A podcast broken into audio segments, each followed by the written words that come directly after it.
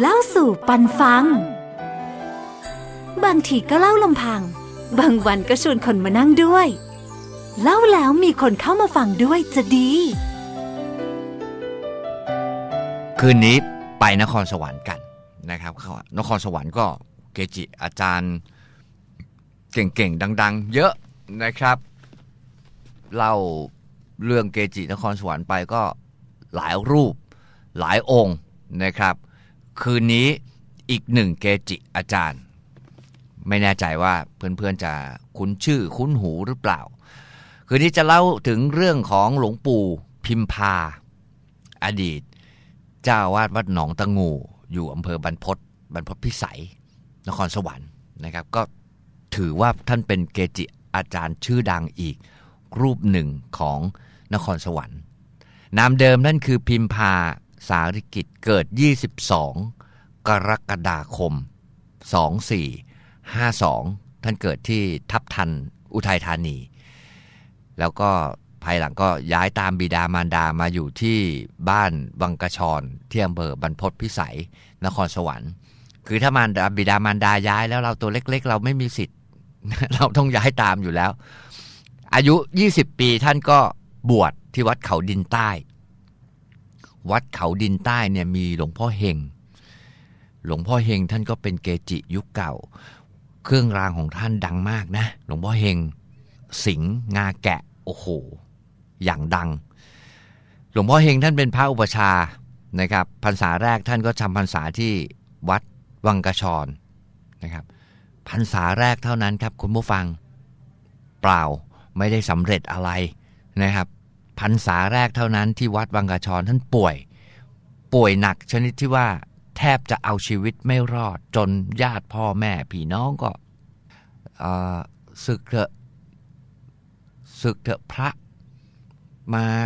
รักษาตัวก่อน แต่ว่าท่านไม่ยอมนะฮะท่านว่าท่านก็ถ้าจะไม่ได้อยู่ในผ้าเหลืองถ้าชีวิตจะไม่รอดจริง ๆ ก็จะ ขออยู่ในผ้าเหลืองเนี่ย ไม่รอดก็คือไม่รอดนะครับ แต่สุดท้ายท่านก็รอดนะครับ ท่านก็รอด ท่านจำพรรษาวัดแรกก็คือวัดวังกระชอนแล้วต่อมาก็ย้ายมาจำพรรษาวัดที่จังหวัดกำแพงเพชร วัดชายเคือง จนกระทั่งสุดท้ายเนี่ยชาวบ้านหนองตางูเลื่อมใสศรัทธาท่านก็เลยนิมนต์ให้ท่านมาโปรดชาวหนองตางู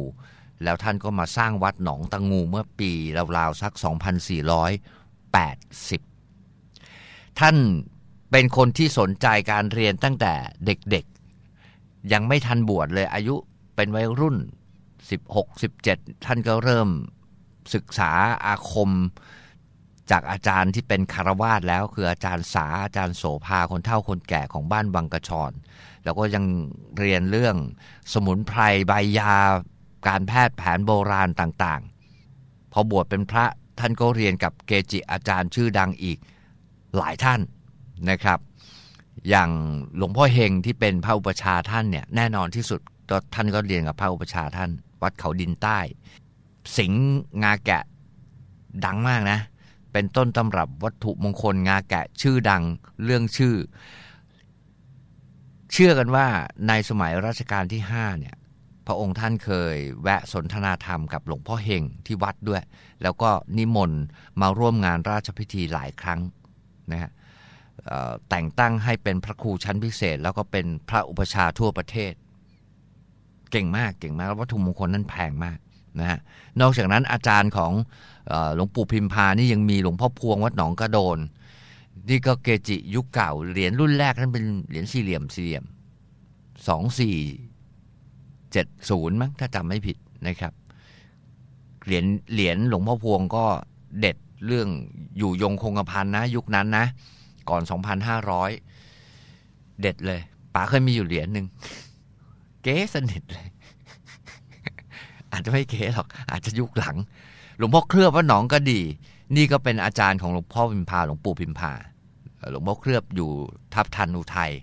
วาจาสิทธิ์นะองค์นี้เคยเล่าไปแล้วนะครับ เสกเล่าเป็นเล่าจืดอะประสบการณ์เรื่องเล่าของหลวงพ่อเคลือบกับเรื่องสุราเนี่ยเยอะมาก ขนาดพระชั้นผู้ใหญ่ไปสอบนะ ก็ฉันน้ำชาก็บอกว่าท่านหลวงพ่อเคลือบดื่มเหล้าท่านก็บอกว่าเราไม่ได้ดื่มเหล้ามันน้ำชา ถ้าเกิดว่าเราดื่มเหล้าว่ากับผมดื่มเหล้าน้ำชาของท่านก็เหล้าเหมือนกัน เออ อย่างเงี้ยนะครับ เวลาไปบนบานสารกล่าวอะไรเนี่ย หลวงพ่อเคลือบนะ อาจารย์ท่านเนี่ยสุราเหล้าขาวมะขามเปียกโอ้ได้ดังใจ หลวงพ่อเคลือบวัดหนองก็ดี อีกรูปหนึ่งคือหลวงพ่อเดิมวัดหนองโพองค์นี้นี่ไม่ต้องสืบเลย ชื่อดังจนถึงปัจจุบันตะกรุดมีดหมอ เครื่องลางงาแกะต่างๆนะฮะว่ากันว่า ท่านศึกษากับหลวงพ่อเดิมหลายปีเลยสี่ห้าพรรษาเลย ลูกศิษย์ลูกหาที่ร่วมรุ่นกับหลวงปู่พิมพาเนี่ย มีหลวงพ่อกวยรวมอยู่ด้วยนะหลวงพ่อยี นี่ก็อาจารย์ท่าน หลวงพ่อยีวัดดงตะก้อนทองเคยเล่าแล้ว สุดยอดปฏิหารในดวงใจป๋าเลย หลวงพ่อยีวัดดงตะก้อนทองปังกระทุ่มพิษณุโลกโอ้เสกเข้าสารเป็นทองอย่างเงี้ยนะครับ โดนสอบโดนตรวจ ว่าอวด แต่ก็รอดมาได้ทุกครั้ง เพราะว่าไม่ได้อวดทำได้จริง สังขารท่านอยู่ที่บ้านท่านบ้านท่านอยู่เขตพิจิตวัดอยู่เขตพิษณุโลก แค่ข้ามคลอง แค่นั้นเดินข้ามกันก็ถึง หลวงพ่อดีวัดหัวถนนท่าตะโก หลวงพ่อกบวัดเขาสาลิกา เหล่านี้คือรายชื่ออาจารย์ของหลวงปู่พิมพา ฉะนั้นแล้ว โอ้โห อาจารย์เก่งขนาดนี้แล้วลูกศิษย์จะขนาดไหน แต่ชื่อท่านอาจจะชื่อหลวงปู่พิมพาอาจจะไม่คุ้นเคยเท่าไหร่ แล้วนอกจากนั้นเนี่ยเขาข้อมูลบอกว่าหลวงปู่พิมพายังเข้าศึกษาวัฒธรรมที่วัดระฆังโคสิตาราม ด้วยเมื่อราวๆสัก 2484 นะครับ ก็น่าจะเป็นหลวงปู่นาคเป็นผู้ปกครองวัดระฆัง หลวงพ่อจ้อย หลวงพ่อจ้อยที่ลาดยาวอะ่ะ หลวงพ่อจ้อยท่านก็ไปไปศึกษาที่นี่เช่นกันที่วัดระฆัง คือจากประวัติหลวงพ่อจ้อยมีบอกไว้เขาบอกว่าท่านไปเรียนที่วัดระฆังเนี่ยจนจบปริเฉดเก้าผมก็สงสัยเอ๊ะปริเฉดเก้าคืออะไรอ๋อไปค้นดูโอ้แปดหมื่นสี่พันพระธรรมขันเนี่ย เป็นเรื่องของพระอภิธรรมปิฎกพระไตรปิฎกมีอยู่แปดหมื่นสี่พันพระธรรมขันธ์ใช่ไหม ไตรแปลว่าสามใช่ไหมแบ่งออกเป็นสามหมวดหนึ่งในสามหมวดเนี่ยคือพระอภิธรรมปิฎกมีทั้งหมดสี่หมื่นสองพันพระธรรมขันธ์แบ่งออกเป็นเจ็ดคำพีพระพิธรรมเจ็ดคำพีนั่นแหละ แต่ว่าเท่าที่อ่านมาเขาบอกว่าปริเฉด9เนี่ยคือพระอภิธรรมที่จะต้องศึกษาเป็นฉบับย่อมีทั้งหมด 9 ตอน 9 บทที่รวบรวมจาก 42,000พระธรรมขันธ์เอาไว้ด้วยกัน หลวงปู่พิมพาท่านเรียนบทนี้ด้วยจนจบ ซึ่งเน้นเรื่องของการปฏิบัติวิปัสสนากรรมฐานสังขารไม่มีอยู่จริงอะไรประมาณอย่างเงี้ยนะครับแล้วก็ยังเรียนอยู่ที่วัดมหาธาตุอีกสองพรรษา หลังจากนั้นท่านก็ออกทุดงนะครับท่านก็ออกทุดง ทุดงไปเรื่อยเลย อีสานเหนือ ลาว จีนนะไปทั่วเลย หลวงปู่บิมพาท่านเป็นนักพัฒนาจากคำบอกเล่าของคนเฒ่าคนแก่นะครับ ก็บอกว่าก็พัฒนาวัดพัฒนาโน่นนั่นนี่พัฒนาสังคมนะขุดคลอง หาน้ำมาช่วยชาวบ้านทำนาร่วมกับนักการเมืองท้องถิ่น ผู้บริหารท้องถิ่นในยุคนั้นสมัยนั้นสสสมัยนั้นอะไรเงี้ยสร้างโรงเรียน สถานีอนามัย สาธารณประโยชน์ที่เป็นประโยชน์กับ ชาวบ้านพระเป็นที่ยึดเหนี่ยวถูกไหมฮะแต่คนธรรมดาสอสอในพื้นที่ผู้ใหญ่กำนันอาจจะแรงไม่พอ แต่ให้หลวงพ่อพระที่เป็นที่เคารพศรัทธามาช่วยเนี่ยแม่พลังมันแข็งแรงมากยิ่งขึ้นนะครับด้านศาสนาท่านก็ปฏิบัติพระธรรมวินัย เข่งครัด สร้างธรรมนุบำรุงวัด เยอะแยะมากมายในนครสวรรค์มีมีส่วนร่วมหลายวัดหลายวานะครับ วัดตลิ่งสูงที่ลาดยาววัดสี่แพร่ง วัดสองพี่น้องนะฮะวัดโพธิธรรม วัดคลองมงคลที่อำเภอบรรพศแล้วก็อีกหลายวัดนะฮะวัดที่อำเภอเขาคล้อวัดเขาหนองตะเคียน วัดในภาคอีสาน รวมไปถึงวัดในต่างประเทศท่านที่ท่านเคยทุดงไป ท่านก็มีส่วนร่วมอะไรอย่างนี้เป็นต้นนะฮะหลวงปู่พิมพาเนี่ยท่านละสังขาร มรณภาพด้วยมะเร็งถุงน้ำดีนะครับ กิจนิมนต์มากพักผ่อนน้อยอะไรเงี้ยสองสิงหาสองห้าสี่หนึ่งเดือนนี้แหละนะครับ ตอนต้นเดือนสองสิงหาสองห้าสี่หนึ่งอายุเก้าสิบเอ็ดปี ปัจจุบันสังขารท่านยังอยู่ที่วัดหนองตางูนะ ผมรู้จักหลวงปู่พิมพามากขึ้นเพราะน้องที่สนิทกันตอนผมไปทำงานนครสวรรค์เนี่ย หลวงปู่พิมพาท่านเป็นพระอุปชาให้นะครับ หลวงปู่พิมพาบอกว่า โยมไม่ต้องศึกหรอก แต่มันเล่าสู่ปันฟัง บางทีก็เล่าลำพัง บางวันก็ชวนคนมานั่งด้วย เล่าแล้วมีคนเข้ามาฟังด้วยจะดี วัตถุมงคลท่านคุณผู้ฟัง เขาเล่ากันว่า ยุคแรกๆเลยนะ ตอนที่ท่านสร้างเนี่ยที่วัดระฆังเป็นพระสมเด็จปิดทอง ท่านเอาผงเก่าของสมเด็จวัดระฆังมาผสมด้วยประมาณสักราวๆปี 2491 แล้วก็นำมาไว้ที่วัดหนองตังงูประมาณ 3 กล่อง 3 ลังกระดาษใหญ่นะบางส่วนน่ยท่านบอกว่าท่านท่านฝังไว้ที่วัดระฆัง แต่ภายหลังเขาบอกว่าลูกศิษย์ไปดูปรากฏว่าเขาเทคอนกรีตทับไปหมดแล้ว ท่านเอามวลสารเก่าที่ เหมือนเหมือนเหมือนพระวัดระฆังกรุแตกออกมา แล้วท่านก็ก็ก็เก็บมานะ คือตอนนั้นก็อาจจะยังไม่รู้อะไรอย่างเงี้ยนะฮะสมเด็จปิดทองเนี่ย มีลูกศิษย์ลูกหาใกล้ชิดบอกว่า หลวงปู่บอกว่า หลวงปู่เอามาที่ที่วัดหนองตะงูเนี่ยสิบลังแม่โขงสิบลังแม่โขงก็ ไม่ใหญ่เท่าไหร่นะ ไม่ใหญ่เนาะนะครับ ท่านบอกว่าพระที่วัดระฆังก็คือพระที่ไหลออกจากเจดีย์แล้วคนก็เดินข้ามไปข้ามมาหลวงปู่ก็เลยชวนเพื่อนพระเอามาใส่บุ้งกีหวายสมัยก่อนโน้นไว้ใต้ศาลาในวัดนะ แต่ตอนหลังไม่มีแล้วหลวงปู่บอกว่าปีราวๆ2520กว่าวัตถุมงคลของท่านมีหลากหลายนะครับ มีหลากหลายรูปแบบเครื่องรางของมีนะรูปหล่อของท่านเนี่ยสร้าง 2,520 องค์ นะฮะพูดถึงลูกศิษย์ลูกหาโอ้เยอะเหมือนกันนะ นักการเมืองชื่อดัง ๆ อย่างเงี้ยรัฐมนตรีดัง ๆ ก็เคยไปกราบนมัสนมัสการท่านที่วัด ดารานักร้องลูกทุ่งชื่อดังตลกไปกราบไหว้ศรัทธาท่านนักแสดงนักร้องบางท่านก็เคยบวชกับท่านแล้วก็จำพรรษาที่วัดหนองตะงู ไม่ธรรมดา ไม่ธรรมดา ชื่อเสียงอาจจะเอ๊ะ มีด้วยหรอครับป๋า มีมีนะฮะหลวงปู่พิมพา เรื่องของอิทธิฤทธิปาฏิหารนะฮะมีประสบการณ์ที่เล่าต่อๆกันมาก็มีอยู่นะครับเรื่องคาดแคล้วประมาณปี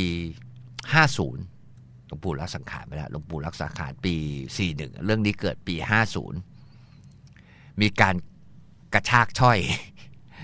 มีการกระชากสร้อย ร้านค้าในหมู่บ้าน ที่หนองตะงูนะครับ ก็ยื้อยุดฉุดกระชากต่อสู้กันคนร้ายก็ยิงนะครับ ยิงแต่ว่ามันไม่ลั่นกระสุนปืนมันไม่ลั่นนะครับ ก็จับได้จับโจรได้ช่วยกันจับได้นะครับ สามีเนี่ยผู้ชายเนี่ยใส่สมเด็จปิดทองที่เล่าไว้เมื่อครู่นี้ส่วนภรรยาเนี่ยใส่ผ้าผงปี 34นะฮะ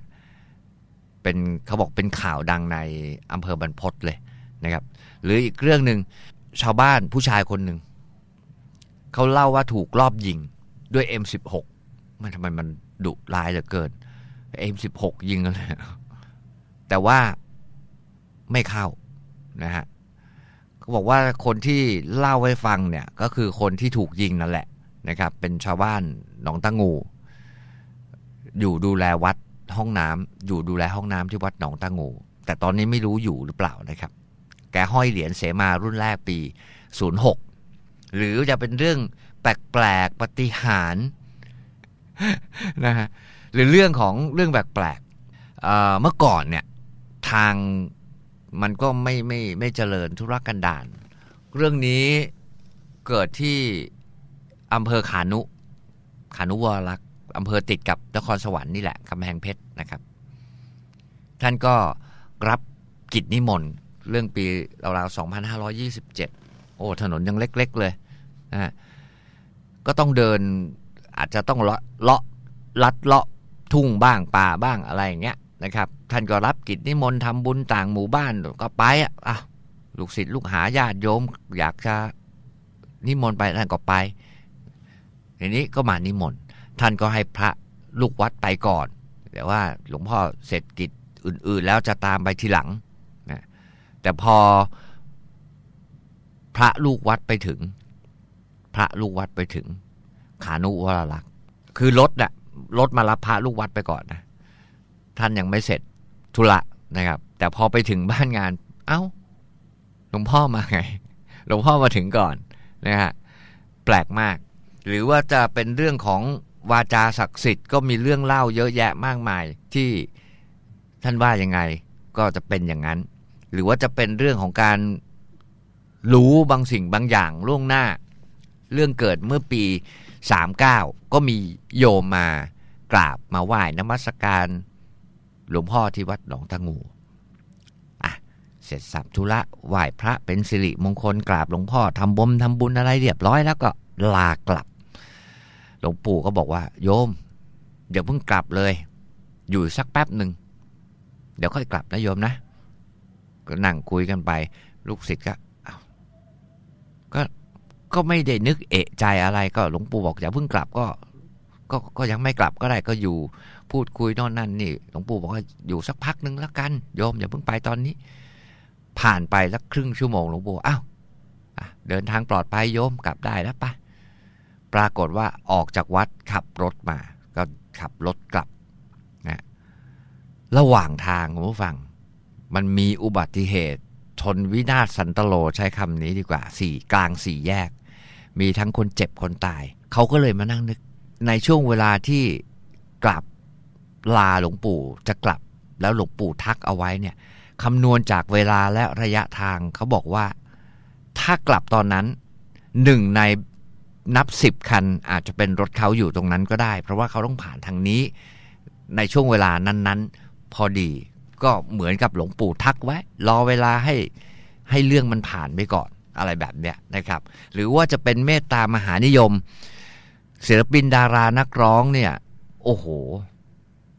ไปไปกราบท่านขอพร เยอะ ถ้าเอ่ยชื่อนี่ดัง ๆ ทั้งนั้นนะในในในในยุคที่ป๋าเป็นวัยรุ่นเลยนะ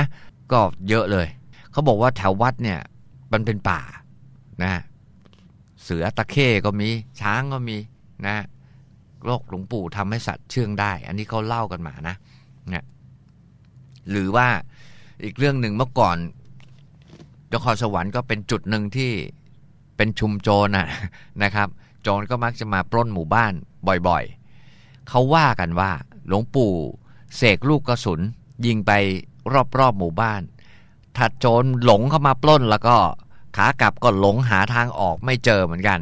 นะครับ โดนจับได้ตลอด เหมือนเป็นวิชากระสุนคดยังไงไม่รู้เนาะนะฮะแต่เกจิแถวนั้นนะ สายหลวงปู่สุขชัยนาทนะนครสวรรค์ก็ถึงกันนะก็น่าจะเป็นวิชานี้แหละ หรือจะเป็นเรื่องของการถอดจิตคุยกับเกจิ อาจารย์หลาย ๆ ท่านในรุ่นราวคราวเดียวกัน ก็มีเรื่องเล่า แต่ไม่มีรายละเอียดก็บอกว่าก็มีลูกศิษย์ลูกหาว่าไว้ก็มีมีเรื่องแบบนี้อยู่เหมือนกันนะฮะวัตถุมงคลของท่านที่ถ้านนับ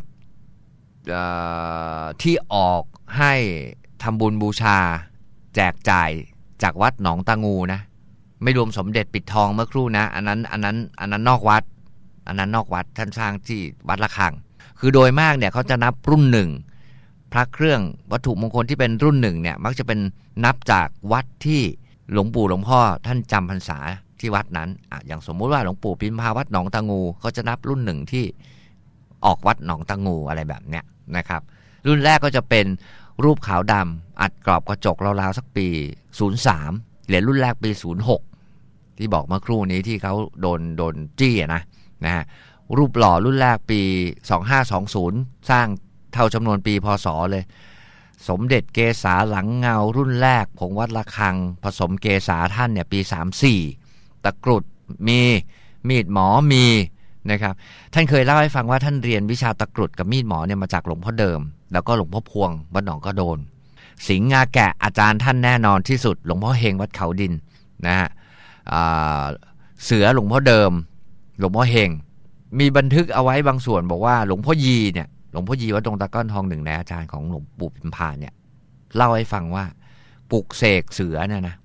แล้วก็โยนไปในป่าในกอหญ้า แล้วก็เอาหมูหรือเนื้อเนี่ยเกี่ยวเบ็ดหย่อน ถ้าเสือตัวไหนกินติดเนี่ยใช้ได้ แต่ถ้าไม่ติดก็ปลุกเสกต่อ ถ้ามันไม่กระโดดงับ เนื้องับหมูที่ล่อไว้ก็ใช้ไม่ได้นะครับ ใช้ไม่ได้แมวเป็นแมวก็ยังไม่ได้เลยคนแก่คนเฒ่าเล่าให้ฟังว่าท่านเคยเสกประหลัดด้วยนะ ไม่ใช่ประหลัดอำเภอนะประหลัดขิก วิ่งบนน้ำแข่งกับอาจารย์สุพจน์วัดศรีทรงธรรมอาจารย์สุพจน์วัดศรีทรงธรรมก็อยู่นครสวรรค์นะ เขาบอกว่าวัตถุมงคลส่วนใหญ่ก็ก็จะเก็บไว้ลูกศิษย์ลูกหานะ คือคนข้างนอกอาจจะไม่รู้แต่คนพื้นที่รู้ อันนี้เป็นเป็นเป็นพื้นฐานหนึ่ง ถ้าเกินคนท้องที่ไม่ได้สนใจ คนทั่วไปก็อาจจะไม่รู้แต่ยุคหลังๆ ไม่ใช่อย่างนั้นนะคุณผู้ฟัง ยุคหลังๆ นี่ โอ้ชาวบ้านยังไม่รู้เลยหลวงปู่อยู่วัดนี้ ตายแล้วไปดังอยู่ในกรุงเทพ ยุคนี้มันไวสื่อเสอเขาโหมโปรโมทกันนะคนสร้างพระเขาโหมโปรโมทกัน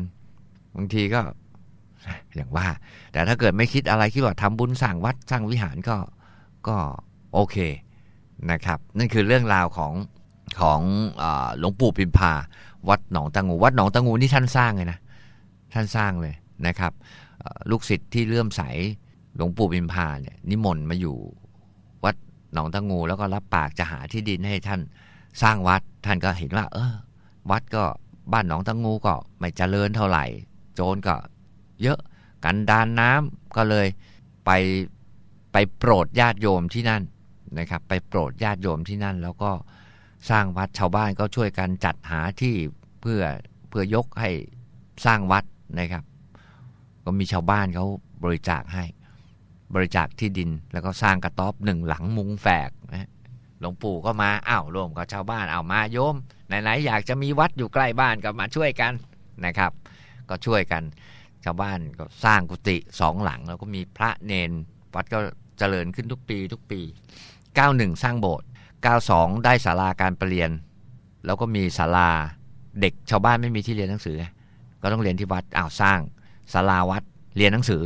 นะครับ แล้วก็สร้างโรงเรียนปี 2500 ฝายกั้นน้ำสร้างกำแพงปี 01 สร้างโบสถ์หลังใหม่ปี 20 ผูกพัทธสีมาปี 27 ฝังลูกนิมิตปี 29เนี่ยเจริญขึ้นเรื่อยๆ สร้างวิหารปี 40 ก่อนที่ท่านจะละสังขารหลวงปู่พิมพาหลวงปู่พิมพาฝากเอาไว้เผื่อใครที่เป็นคนนครสวรรค์พระพื้นที่พระพื้นที่นะครับ หลวงปู่พิมพาวัดหนองตะงูบรรพตพิสัย จังหวัดนครสวรรค์โคตรขลังของ คืนนี้นะครับ